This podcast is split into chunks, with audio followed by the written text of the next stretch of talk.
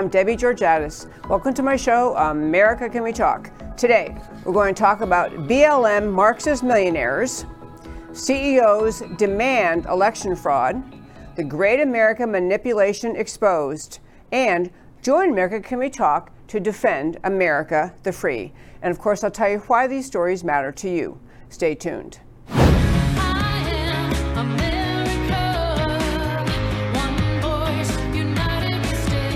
Debbie Georgatos, host of America Can We Talk, is an author, attorney, and political analyst whose mission is to inspire the American political conversation about preserving liberty in the best country on earth. And hello again, and welcome to America Can We Talk and to today's First Five. So, there was a little bit of news out over the weekend about a Black Lives Matter founder, the Black Lives Matter founder, named Patrisse Cullors, C U L L O R S. And she was in the news because she is the one, by the way, the very one we played the uh, clip on this show before. She's the one who said, I am Marxist trained. She and others involved in the beginning of Black Lives Matter. Now, I will give brief credence to the reality that there are some peaceful Americans who are uh, African American who wanted to have a peaceful effort to raise consciousness to what, in their view, was unfair treatment or racially biased treatment by police officers in this country against black Americans. That was, there was that genesis of the idea of Black Lives Matter going on also. But the organization, the one that runs all the riots, that burns down the cities, that destroys police cars, that kills people, that group, Marxist to the core. The founder that we're about to talk, listen to again in a moment, she was the one interviewed where she said, very, not hiding it, just, yeah, we're, we're Marxist trained.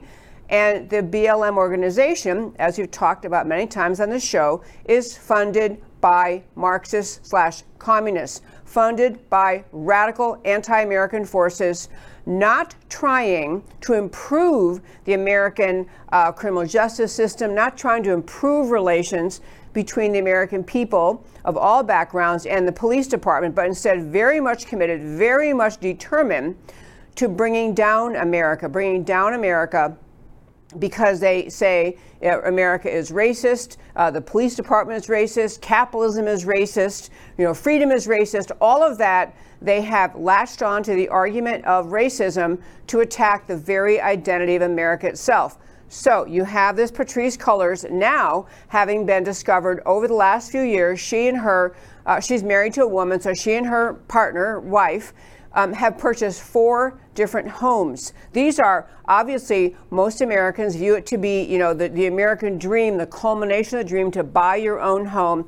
They have four, and these are not slouchy homes at all. One in Malibu, one uh, back east has actually a landing strip. I mean, who doesn't have a landing strip in their in their second home uh, backyard? But I want to play something for you that she said. She was interviewed, Patrisse Cullors, where she was essentially asked about, you know, are, you're accused of being a Marxist. Are you or are you not? So I sent to Matt the Wonderful the um, this little clip. We'll play it and then we'll talk about it.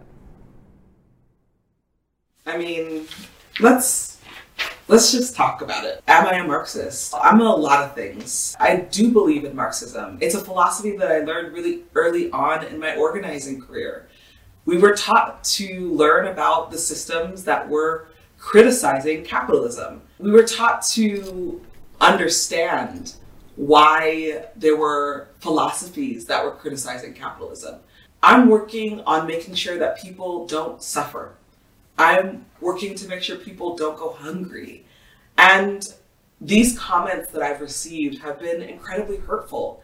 It means that so many people who have listened to people like me inside Black Lives Matter and across other social justice organizations aren't really taking our work very seriously.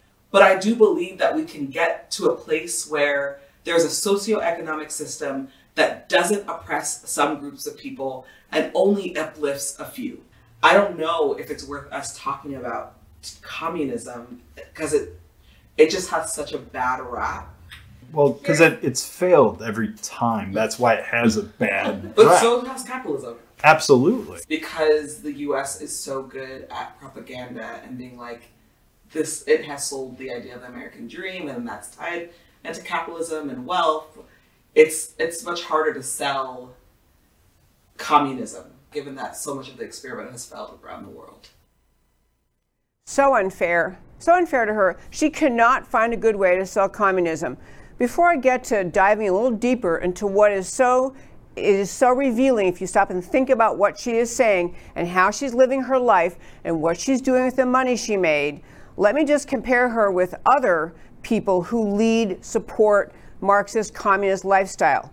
For example, Fidel Castro, who led the Cuban Revolution, whose people still live in poverty today, whose people still, many of them would give anything to leave Cuba, to come to America, to have freedom. When Fidel Castro died, just a few years ago, Fidel Castro, the leader of the communist revolution, the leader of the communist idea in that island nation, in which the people are so desperately suffering that they'll jump onto rickety rowboats and try to row across the Atlantic Ocean to get to Florida. That guy, Fidel Castro, when he died, had a net worth of $900 million. 900 million.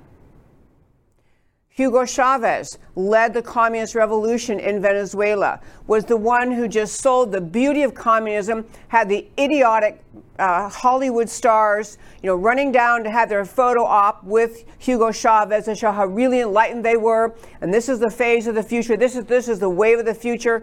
Hugo Chavez, at his death, was due, was worth one billion. B as in boy billion.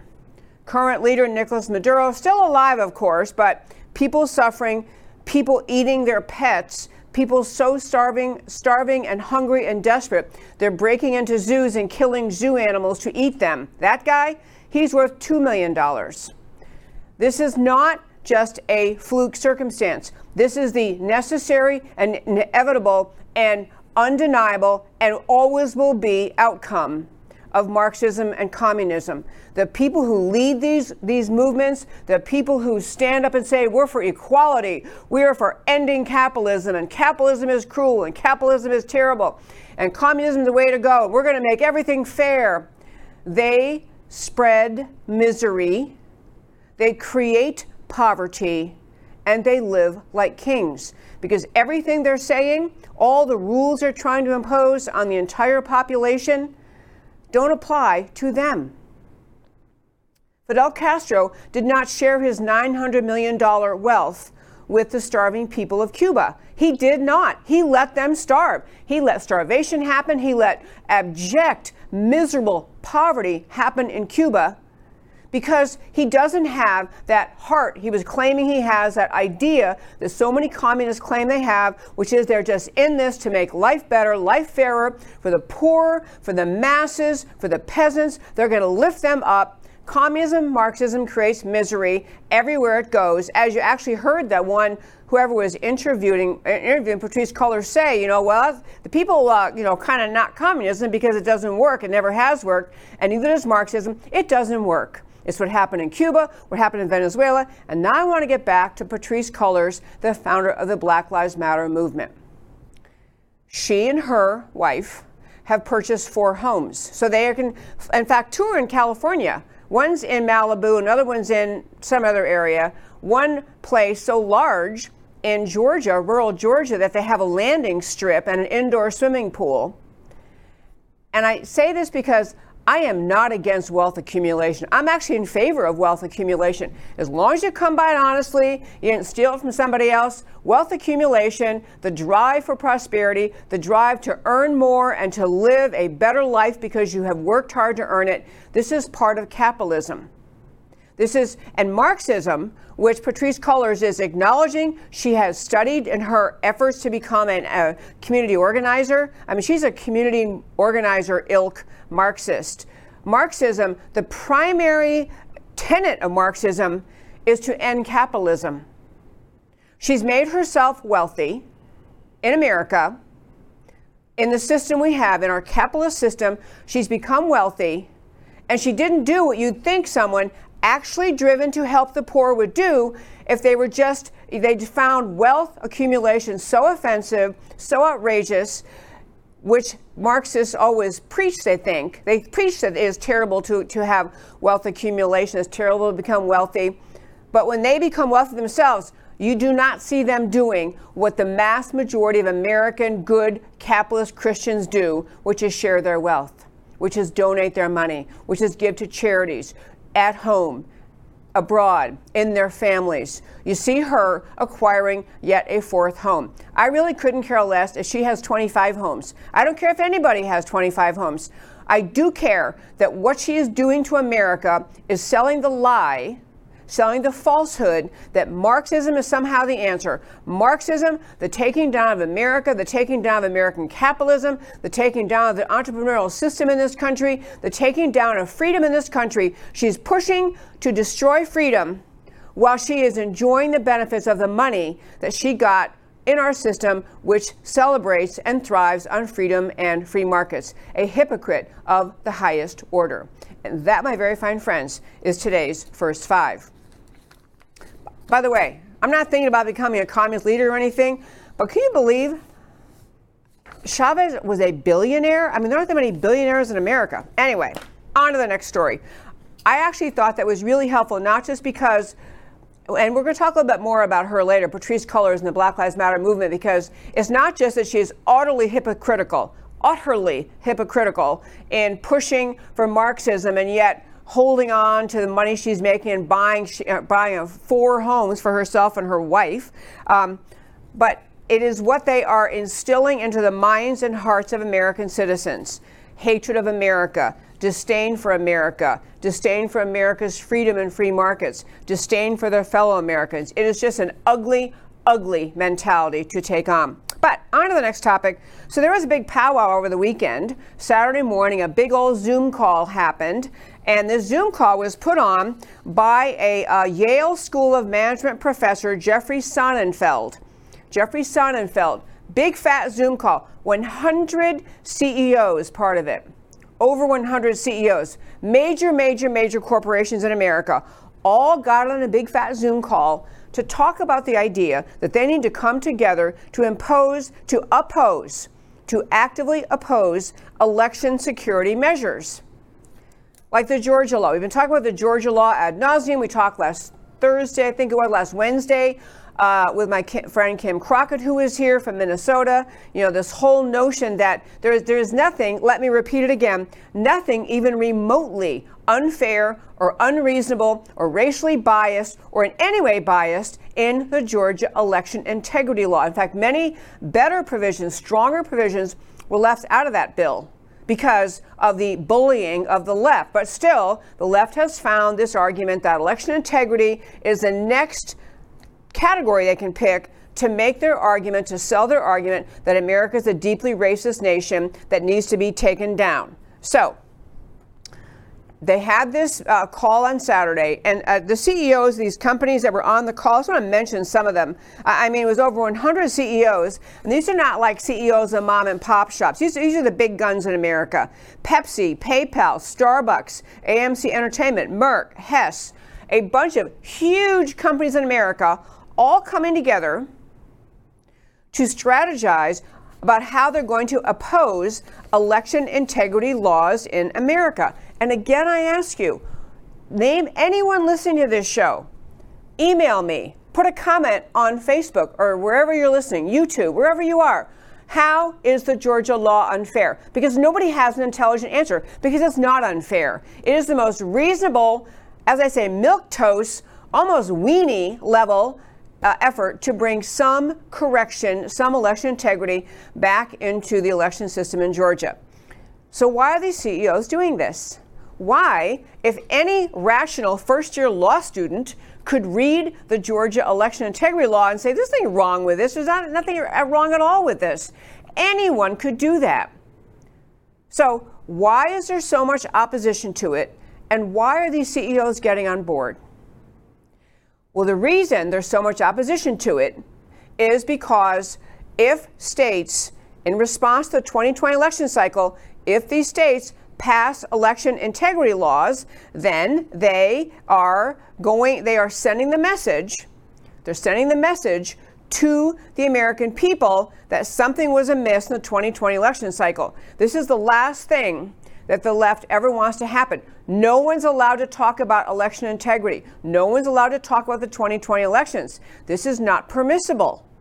This was, in fact, early on after um, uh, President Biden took office, he had one of his regulations that deals with defining domestic terrorism expanded to mean to include that uh, you were a domestic terrorist if you even question the outcome of the 2020 election. So you have these CEOs coming on board, planning their strategy, encouraging, encouraging each other.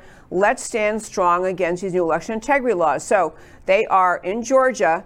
Uh, there was one place they focused. Now they're going to talk about expanding their efforts to all the states where they're going to be passing election integrity laws. Why? Why? When there's nothing, no one's passing laws like the old Jim Crow laws really were in the South when the Democrats ran the South, and when the Democrats ran the South and passed the Jim Crow laws that said, for example, things like, you know, you had to be, you had to have a high school degree to vote, which many black Americans did not have at that time.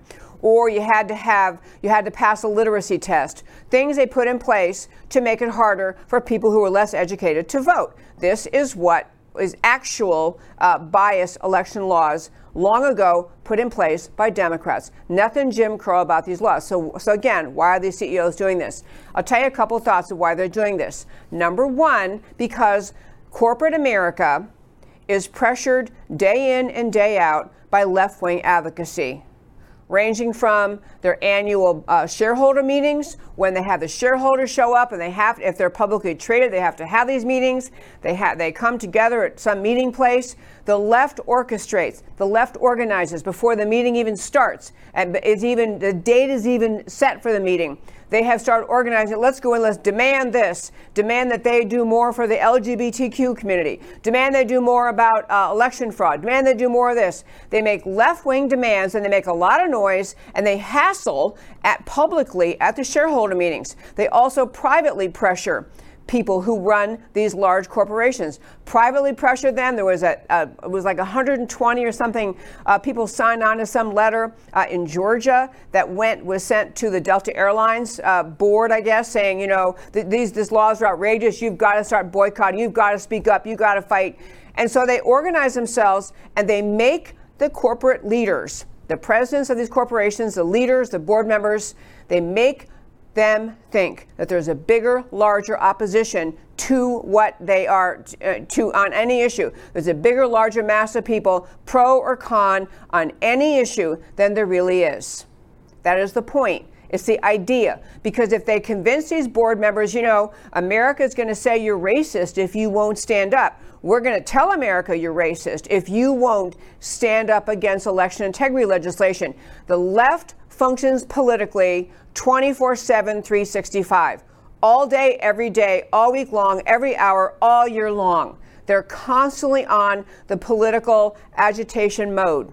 And so they pressure corporations. Corporations think, well, you know, I'm not really hearing much from the right, not hearing too much about whether or not we should step out and uh, attack these election integrity laws. So I guess we'll go ahead and do that. It's easier to go along with the left because they are such bullies, such loudmouths, so insistent, so demanding.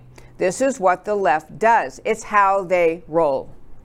And so you have these corporations, they figure everyone's hearing this, you know, and they want to be in good standing. They want to be in the cool crowd. They want to be in the one that's accepted as kind of hip and with it. So they go along with these things, and then they reinforce each other. You got some Yale professor getting so even a call from a Yale professor saying, "Hey, get on a Zoom call with us. And all of a sudden you think, wow, I'm really in the ruling elite. Look at me. I, am getting a call from the, a Yale professor, and I'm going to get on board. And he couldn't be wrong. So I'm just going to go along with whatever he's saying. So the Yale professor is saying, yeah, yeah, you got to fight election integrity legislation. You got to pretend it's really biased. They go, okay, and they do it.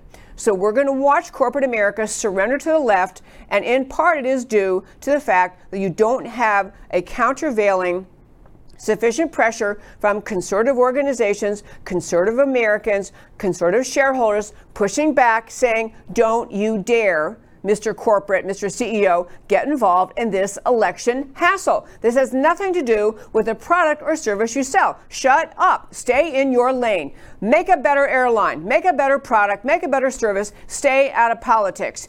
If more pressure came from the right, maybe they would do that, but they don't hear from us. Compounded with the fact in this election issue, election integrity issue, you had too many people in Washington on the conservative side of the aisle too silent unwilling to say there were some really big problems here in this last election cycle. I mean, the massive mailing out of unsolicited mail in ballots that you had people saying, yeah, we got five ballots at our house, you know, apparently could have voted for all of them. You have H.R. 1 H.R. 1 pending. Now it's actually SB 1, Senate Bill 1, pending in the Senate, which would completely not just legitimize and legalize every single vote fraud tactic you've ever heard of, not just legalize it, mandate it, and you barely hear a peep out of the conservative leaders in Washington. You barely hear a peep. A few voices a few Republican voices in the House and a very few in the Senate saying this is really, really bad. This is the absolute destruction of the election system in America.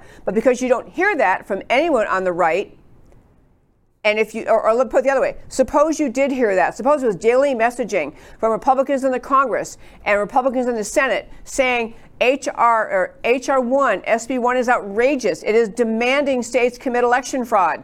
It's forcing states to allow election fraud to occur. If you had those kind of voices and you had people demanding this in the same way the left works, these corporate heads might do something different. But right now, it's easier for them to go with the flow and play along with the pretend of the left that these election integrity laws are somehow deeply unfair and racist, and they're not. Okay, next thing I want to hit today, I, I'm just I'm blown away by the lack of backbone in so many leaders in corporate America. It is just so much easier for them to surrender to the left. Go, well, okay, you know, left tells us we're supposed to say this today, so I guess we'll say this today. That's where we are.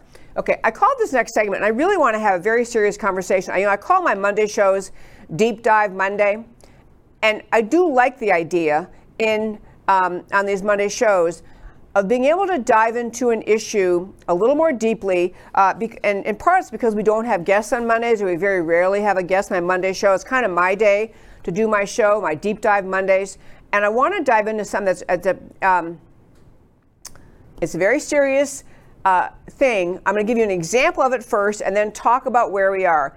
And this, I'll give you the example first. You all recall what happened, of course, on January 6th at the United States Capitol after a speech by President Trump, then still President Trump, on the day that the Senate and House were going to be voting on the, uh, the Electoral College submissions that had come into the, um, the meeting of the House and the Senate, uh, there was there was violence at the U.S. Capitol, an episode of violence. There were uh, people, some windows were broken, uh, some people were, um, uh, you know, forced their way into the Capitol. Uh, there were quotes attributed quotes attributed to some people um, who apparently were claiming they were um, you know uh, out to get somebody or out to do something. So that so it made really big news and it should have. There were many reports also about black lives matter and antifa also being on the scene also being part of it. Many people considering that this looks like a setup by the left. The january 6th incident at the capitol a setup by the left to use to blame the conservatives, blame the Tea Party or whoever they say, blame the Trump supporters for the violence that was at least instigated by some on the left. It's a big, so what's happened since then, and there's a great piece I really urge you to read. It's on the uh, website called American Greatness. It's by this Julie Kelly, and the article is called January 6th is the New Russiagate Lie.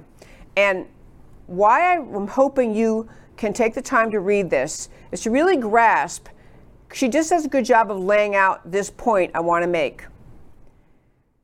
When the media, or as I call them often, the Democrat media mob in this country, the American left, figured out that they could use the January 6th incident to portray conservatives in this country, to portray Trump supporters, to portray, you know, Tea Party type people as insurrectionists, as people actually intending to try to overthrow the U.S. government which is not what they were doing in Washington, is not what happened, is not what anyone was trying to do, is not what they said. But the left realized how powerful that was to use terms in describing the people who went into the Capitol on January 6th as insurrectionists. And this great piece that Julie Kelly wrote runs through the way the left has latched onto this story of January 6th to characterize anyone who they want to demonize as an insurrectionist and to characterize the whole uh, episode at the Capitol on January 6th as an actual attempt to overthrow the U.S. government. But it wasn't. It wasn't. There were people out of control in the Capitol that day. I mean, I was not there. I was here in the great state of Texas. But there were people who were really angry that day. People who got in the Capitol and they were angry. And there was some breaking of windows. And those people have been, I believe, all or nearly all been tracked down by the FBI, arrested, they're being held, they're being charged, they're being prosecuted. But there were also people there who literally went inside the Capitol and, you know, uh, kind of watching everybody else, seeing what was happening. Um, there were people who thought maybe they were going to get to sit and listen to the House and Senate go through the count of the Electoral College votes, which they were not going to be able to do. But the point is, the left has latched onto that episode at to spread the narrative, spread the storyline that there is an insurrectionist element in America that was trying to overthrow the American government that day. And that is not true. And the people painting that narrative and telling that narrative know it is not true. I'll tell you a few other quick facts about since January 6th. The Department of Justice had to put out a big statement, and all of the left wing media, Politico and Slate and all those types, had to put it out to their listeners saying, hey, wait a minute, folks, before you're too excited about this, it does not appear there's any insurrection. It also appears that most people who got inside the Capitol that day, while they may have done something wrong, did not commit felonies. At the very most, the vast majority, if they did anything illegal, committed merely misdemeanors, a much lower classification as crime. So you had misdemeanors, which are not the same thing as felonies. You're less, much less likely to go to jail for any kind of misdemeanor, especially in a first offense. Um, and there's no evidence of an insurrection. So the DOJ is trying to put this out, saying, you know what? And in fact, they're putting it out. The tone of the announcement, the tone of way Politico and Slate covered it, was to kind of convey the message sorry to disappoint you, American left. Sorry to disappoint you, Biden supporters. Sorry to disappoint everybody who's hoping this will be the final, you know, cracking down on uh, on anyone who likes Trump. But they're trying to say, hey, you know what, folks? It wasn't what the media painted it would be. The, the media grotesquely exaggerated what occurred on January 6th. And they used the term insurrectionist, and that term has been carried forth and used over and over and over and over and over by the media to cast the people who were concerned about election integrity as dangerous insurrectionists. So, number one, what's occurring is that what occurred inside the Capitol that day, uh, well, definitely crimes are committed and, they, and people are being prosecuted and they should be prosecuted and they are being prosecuted. But it was, it was hyped up grotesquely by the left with a very specific political mission in mind, which was to convey to the American people who don't pay enough attention, who only read left wing news sources, into thinking it was the insurrection and thank God we, we shut it down. There was nothing like that. It's the same reason that the Democrat controlled House and Senate continue to keep up the fence around the Capitol with barbed wire and the armed people, uh, armed soldiers walking around carrying machine guns. They're not there because the left actually really thinks that the insurrectionists might still be coming. They're there because they want to convey that impression they, the leaders of the Democrat Party, want to convey that impression to the American people that there is a huge reason to be deeply fearful because the insurrectionists are right around the corner and they just might do this again tomorrow. And that's why the fence is up, and that's why barbed wire, and that's why machine gun armed soldiers are needed. They don't think it's needed. They think that the American people need to be continued to be led down the path of hating and fearing the conservatives in this country. This is why the Democrats are keeping that fencing up. But back this January 6th story. Among the many things that got flung out there, five people died. Five people died as though it was, you know, it was as though that was a uh, conduct they're trying to attribute to or point a finger of blame at the conservatives who were upset about the election outcome. So, um, to do a little bit of correction on that, uh, number one, the one person actually murdered that day, the only person murdered that day, was a U.S. veteran, a woman veteran, who was shot in the back, or maybe the side of her neck. I think it was the back of her side of her neck by a Capitol police officer. She was unarmed and shot and killed by a Capitol police officer. And no charges against a Capitol officer. No one even knows his name. You can't even get his name. They're trying to protect his name. Investigation, no reason to be concerned here. No charges against eh, with a Capitol police officer shooting and killing an unarmed U.S. veteran. That's the only person who died that day, and that was not any Trump supporters doing that. Two people had heart attacks in the midst of this chaos that day. I'm not even sure those two were inside uh, the Capitol, but two people had uh, heart attacks and pre-existing heart problems, which wherever they were that day is equally likely they would have been succumbed to a heart attack wherever they were that day is not violence at the hands of the protesters. Another person had something like a uh, some kind of an attack. It was not a heart attack, but it was a health condition, not a not the recipient of or the victim of violence by uh, the protesters. The last one was a Capitol police officer uh, who stories originally came out saying that he was beaten on the head with a heavy, you know, one of those really heavy fire extinguishers. And that was a story being floated around that the, the protesters inside the Capitol had beaten this guy, this Capitol police officer, with a fire extinguisher, and that led later to his death. The fact that that didn't happen has now been out in the media. I mean, you know, you find the retraction of that story on page 17B underneath, you know, the street cleaning schedule or something you don't find the retraction and that important retraction on the front page of the same newspapers that ran front page headlines saying five people killed, five people died. And the fact is, that individual, that police officer, God bless that man, I'm sorry he passed on, but he, uh, he wasn't beaten with a fire extinguisher. He apparently had some kind of bear spray or pepper spray or something that was sprayed near his face, but he left on his own volition, left on his own power, uh, either walked back or got a ride back to his apartment, had texted his brother. The guy succumbed finally, and I guess ultimately we will hear what he succumbed to, but succumbed to. But the point is saying is this this is a narrative the left has found works in manipulating ignorant people.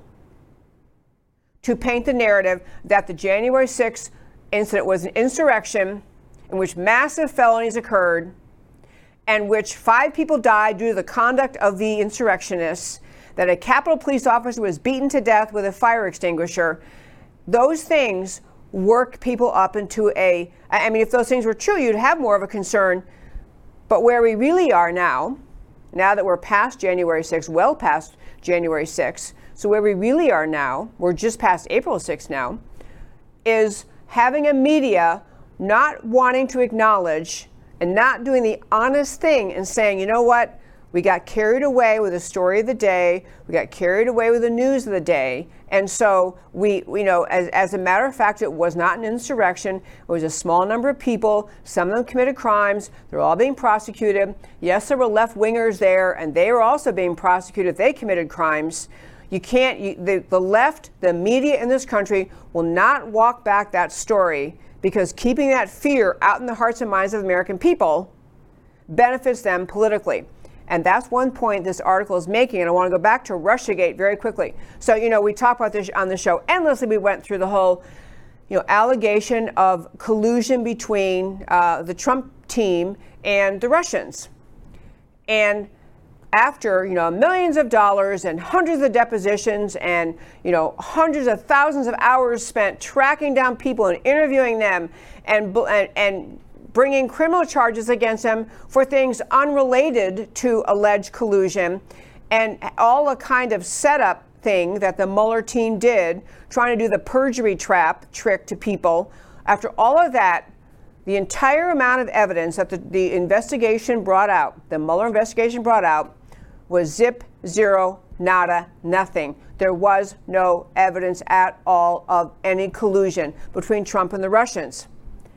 But even after that happened, even after that information came out and the entire nation could read the Mueller report, the entire nation could watch the very painful statement interview, uh, you know, hearing in which Mueller testified. And he clearly was not as mentally alert as everyone hoped he would be, and so wasn't really able to answer questions. But everyone in the nation, with a, with a hint of conscience, a hint of intelligence, a hint of honesty, listening to that, realized, oh, there was no collusion at all. That's what they realized. However, when you're the media and you're in bed with the left and you want the, the country to continue to be suspect, to see President Trump as a probably really didn't win kind of president, the story, it worked. It worked for the media to spread the story, spread the lie, and to continue doing it because there still was, and I've been trying to get the informa- information, I didn't get it fast enough, but I was trying to find that poll that was done, and I, I, I won't, I won't float a number because I don't remember exactly what it is. But there was a poll done months and months and months after the Mueller investigation, after the hearing, after everyone knew there was no collusion. And it was something in the range. I mean, it was like 30% of Democrats, or maybe 40 in that range, still thought there was Trump Russia collusion, but Mueller just couldn't dig it out. And I tell you that to tell you why the left continues to push the insurrection story at the Capitol Janu- on January 6th because it influences ignorant people. It makes people think that they are really living in this, you know, this crazy insurrection era. And, and, the reason I wanted to uh, also talk about that today was um, there's a thing I, I went to a conference, I spoke at a conference not this past Saturday, but the previous one. And one of the other speakers brought out this, uh, reminded me about this story. And I want to just mention it today, but I think over the next few weeks I'm going to keep bringing about more of it. And it has to do with uh, this Russian spy, this Russian spy who was a, um, you know, was actually uh, a communist. He was a spy for the communists. He worked for the communists in Russia, and he. Um, and he finally defected to America. But part of what his work was in working undercover cover with the KGB in Russia, his job was to figure out how to manipulate people. His job was to figure out what it is, what the Russians could do to destroy America's society without firing a bullet.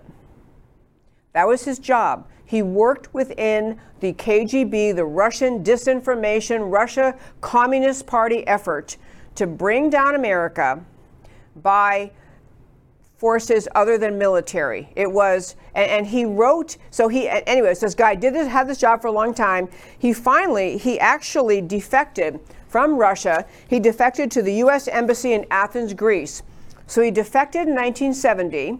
His last name is Bezmenov. I think it's Yuri Bezmenov. And I have a series of slides that my friend who also spoke at this conference, I'm going to break them down and show them to you over the next few weeks.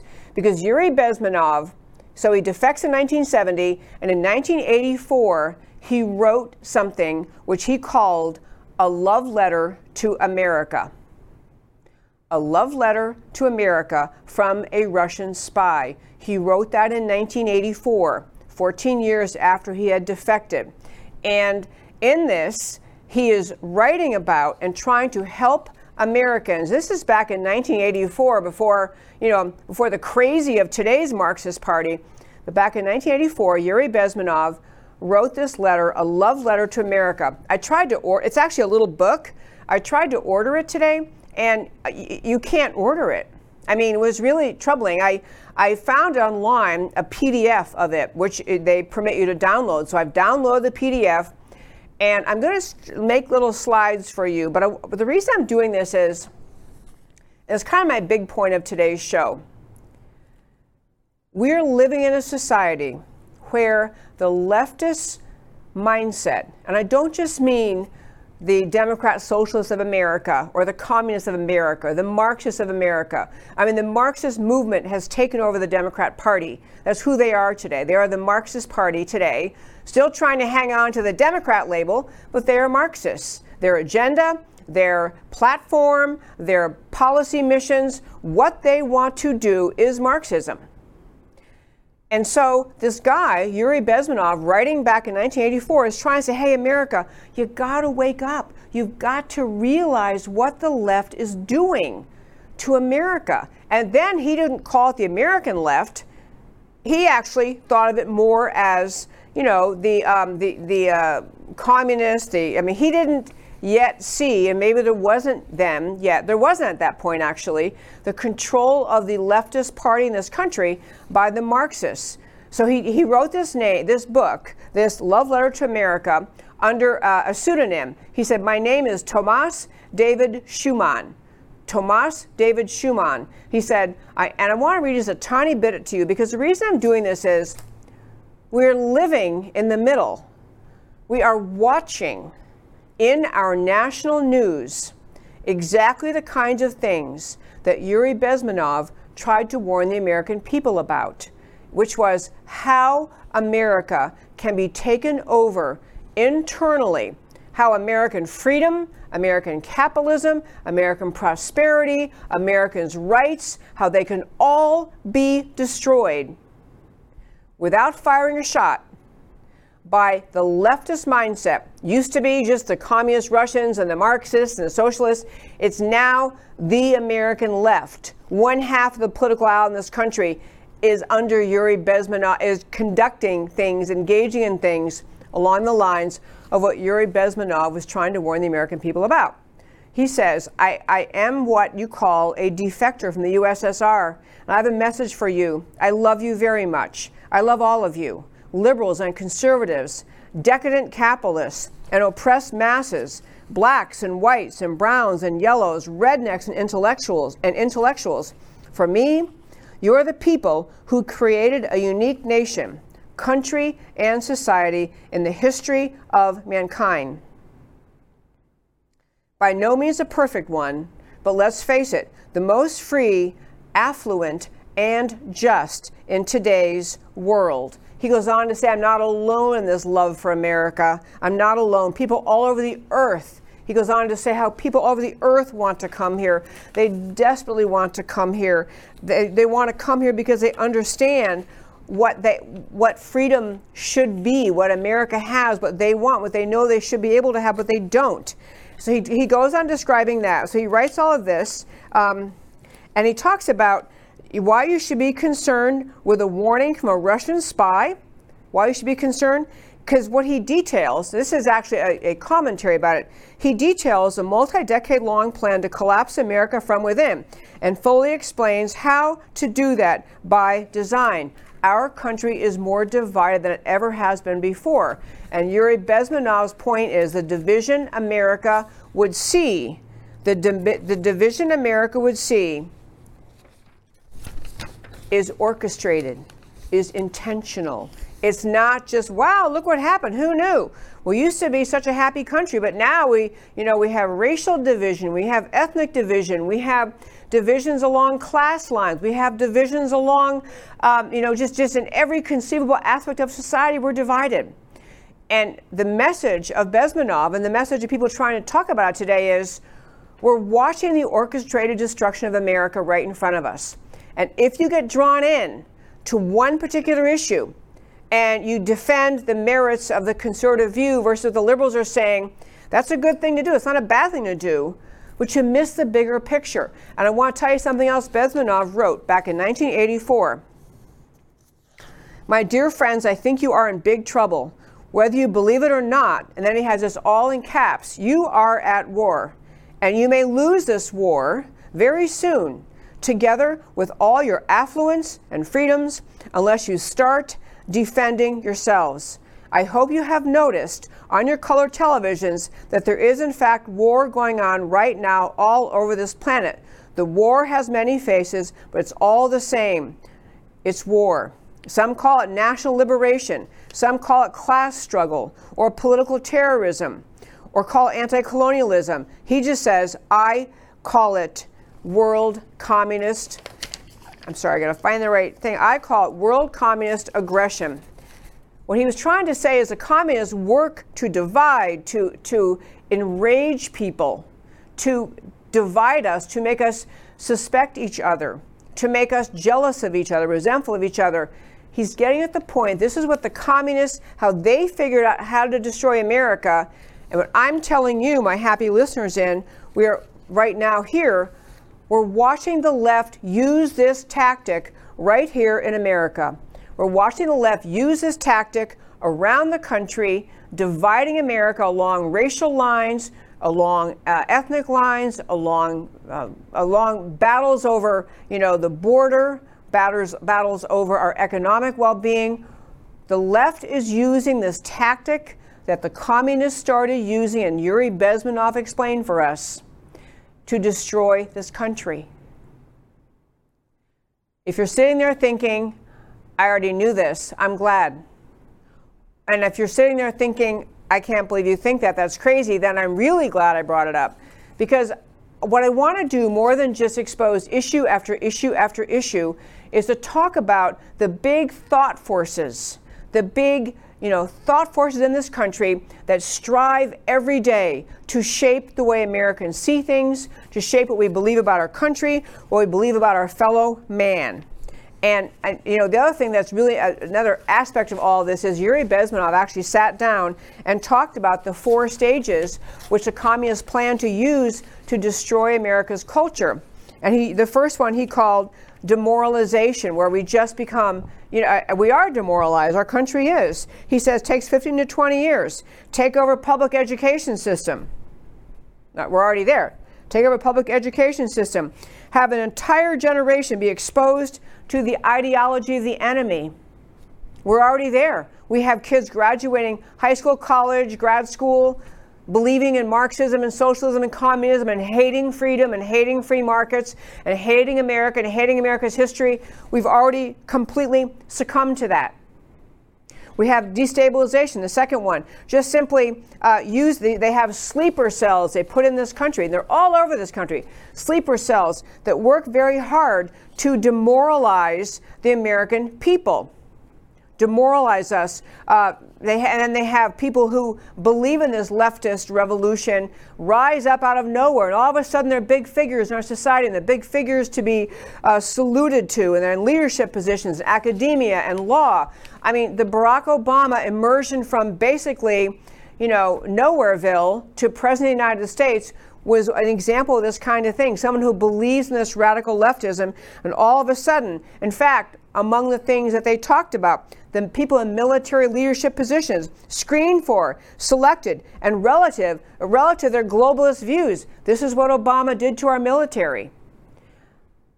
I could go on and on about this. I may do a whole show about this just to run through Bezmenov's ideas and uh, the ideas. Uh, then they also, it's important to keep in mind Sun Tzu's Art of War and how they see what they, what, how Sun Tzu wrote about, you know, millennia ago um, about how to take over a country and recognize it. And the reason I want to do this is I think it will help people stop taking everything we see, every division, every issue, every hassle at face value.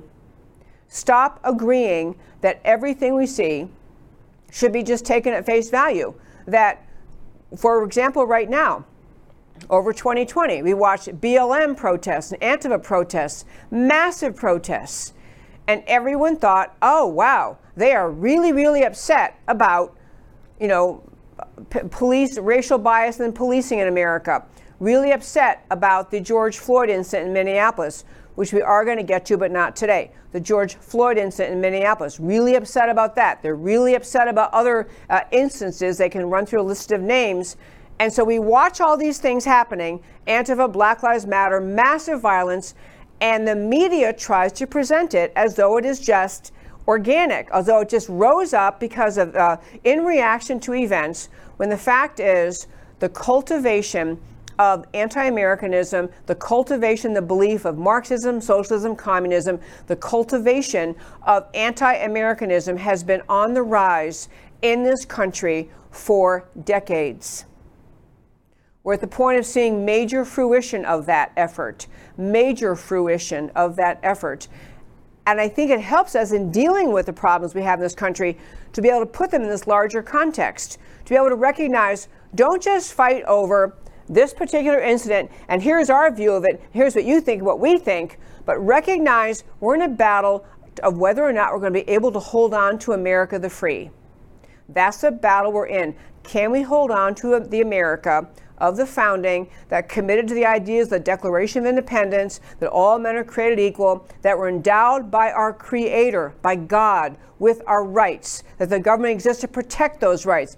The government exists for the consent of the government, that to by only the consent of the governed, that we have rights spelled out in the Bill of Rights. Those things are God-given rights. This is unique in America. And this is the core battle with the left. Are we going to have America the free or America the Marxist over the coming decades? The effort to push America over the cliff to Marxism has been a long time coming. But what's great news today is there are more people finally waking up, finally waking up to the tactics of the media, the, the way they contort the January 6th event from a very small number of people, some of whom committed crimes, into a blown up version of an insurrection, almost took over the country, almost took down the Capitol, when that wasn't even close to true. And they perpetuate that lie because it works, convincing people to believe in that. We're watching on issue after issue on the major challenges facing America an effort of the left not just to push a particular policy position, but really to push America as a whole away from uh, and, and, alienate America as a whole away from the founding ideas of rights and freedom and into a place where we simply accept the Marxist control of our society. And they do it through alienating us, alienating people based on race, using Black Lives Matter and Antifa to spread uh, grotesque levels of violence because the message you're supposed to take from that is I'm sure things must be really terrible in America or else they wouldn't engage in this. That is the message of the left. There's, there's a lot to be talked about this. I'm going to have to go back another day because I'm running out of time. But I do want to recognize, point out one other great article I posted today. By the way, all the articles I talk about my show, can be found on our website, americacanwetalk.org, on the homepage. Um, under shows, drop down list of links, you can find these articles. The other one I'll mention very, very briefly is one that was by Victor Davis Hanson, the completely wonderful writer, who wrote about wokeism and basically can the Great Awakening, that was his word, can the Great Awakening succeed? But one of the many points he makes is the left is working to tribalize America, tribalize America, break us into tribes, and then we'll just become like the warring tribes have been in every country since time began. The warring tribes are all about identifying people as your tribe because of your skin color, race, ethnicity, national origin, and then viewing everybody else as the other, somebody to be feared, resented, or hated. This is the mission of the left. And the American people, I can tell you, my very fine friends, are more awake than they've been in a long time. They are alert to this. They are waking up. Do not give up on America. They're not going to win. But it takes many of us who know the right idea of America, know the truth about America, to stand up and speak up for this great country and the founding ideas and expose and reject what the left is trying to do. One last very quick thing. I called this last little segment very briefly. Um, I just called it uh, Join America Can We Talk, Defend America the Free. I have one slide. I think Matt the Wonderful found it for me. Um, and that was uh, this is a slide just talking about you know how what you can do. So on my show, America Can We Talk, I'll update this slide, but you can join the America Can We Talk membership family. We're going to continue the show every Monday through Thursday, 3 p.m. Central Time, just like it's been for a while. But starting April 1st, just a few weeks ago, our Thursday shows are for members only. Shows Monday through Wednesday for everybody. Thursday show will be private Q&A, sometimes with a guest, a time to answer questions you email me or that you text me. So it's a Q&A. It's a conversation, not just a show. To join, go to americacanwetalk.org, click on the members tab across the top, and then choose Join Now. Once you join, you'll have access to the members only page for live shows and to watch past shows. Joining only costs $5 a month or $50 a year. Once you've joined, you can watch all the past shows. You've had two Thursday member shows only uh, so far, only two so far. Uh, this past Thursday was uh, Lieutenant Colonel Allen West, just a fabulous conversation Previous week was Todd Bensman, uh, who is an extraordinary figure in America, fighting on the southern border, exposing, he's a journalist and writer, but exposing the southern border, how horrific the conditions are that have been created precisely because of the Biden policies. This coming Thursday, we have Rafael Cruz, the dad of Ted Cruz, coming in, talk about his life worldview, given he grew up in commun or he was in Cuba when communism got there. He got out, came to America.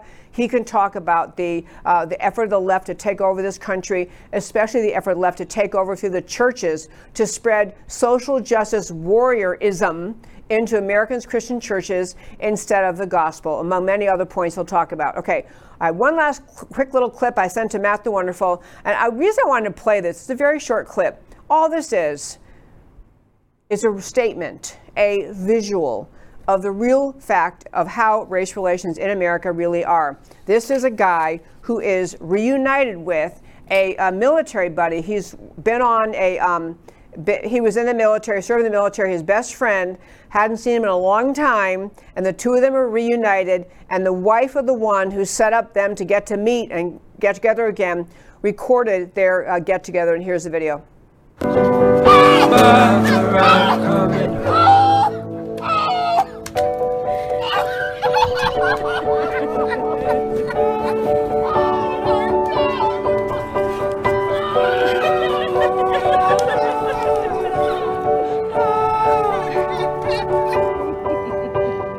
Follow you into the park, through the jungle, through the dark. God, I never loved one like you. Okay. I love that video. It can make you cry. So obviously, that's the real state of race relations in America. It is. That one, that guy and his those two friends. Obviously, one's black, one's white. Completely so fond of each other, just hysterically happy to get together.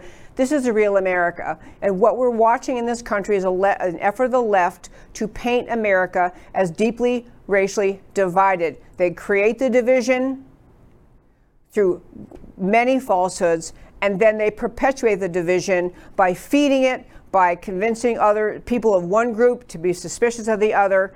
You know, Charles Barkley had it right last week when he just said, you know, most people I know, white, brown, black, most people are very good people.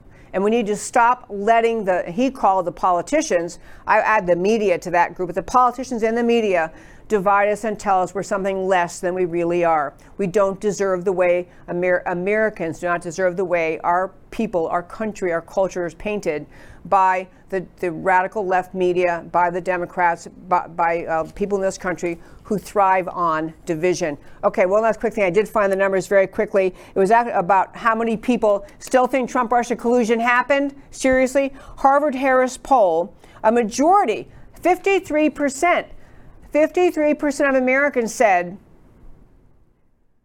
even when the investigation was all over, oh, probably Trump really did collude with the Russians. We just couldn't find it. You got to understand this is why the left perpetuates lies, because when they tell the lies over and over, tell a lie long enough, it becomes the truth to people who should know better. Okay, we'll wrap up the show a little long today. We'll wrap up the show and tell you why the stories we talked about today matter to you. So we start our very opening today with BLM and the Marxist millionaires. Patrisse Khan-Cullors, Marxist founder BLM, recently bought a $3 million home in California and Georgia. She's bought four homes. Fidel Castro died with 900 million in net worth. Hugo Chavez died a billionaire. The ugly underbelly of Marxist anti-capitalist societies wealth concentration and gap between the rich and poor is far more extreme than it is in free market economies. Wealth accumulation based on political allegiance, corrupt cronyism, not competition and producing something good. The Marxist socialist pitch of fairness and equality is a web of lies. Will Americans fall for it? The CEOs demand election fraud. Yale professor gathers 100 CEOs on Zoom to talk about how to defeat election integrity reforms. These people are not experts in election legislation, but what one quote was political unrest is bad for business. That was one reason one of the people gave for supporting this effort to bring the CEOs together and fight election integrity legislation because political unrest is bad for business. They respond to how the left acts. It's time for patriots and elected officials and common sense CEOs to unite and fight. Yes, political unrest is bad for business, but election fraud causes unrest. Suppression of election fraud and opposition to election reform fuels unrest. Misguided left leaning CEOs are uniting to destroy the pro business environment of America. Free and fair elections and free markets under the rule of law are essential for business. Patriots must stand up and resist these CEOs. Boycott them all, people. And great American manipulation exposed. Julie Kelly in American Greatness, January 6th is the new Russiagate lie. You gotta read it, so good.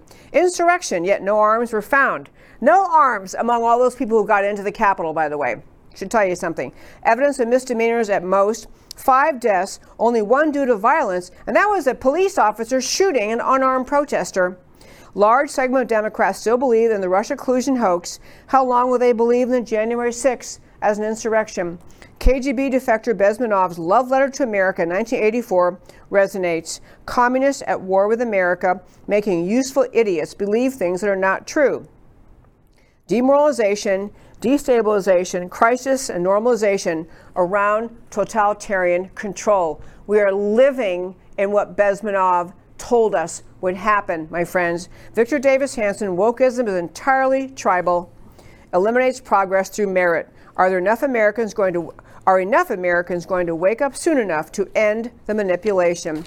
And finally, join America Can We Talk, my very fine friends. American patriots need each other as never before, must stay connected and informed. Join America Can We Talk as a member. Join our group by texting America to 53445.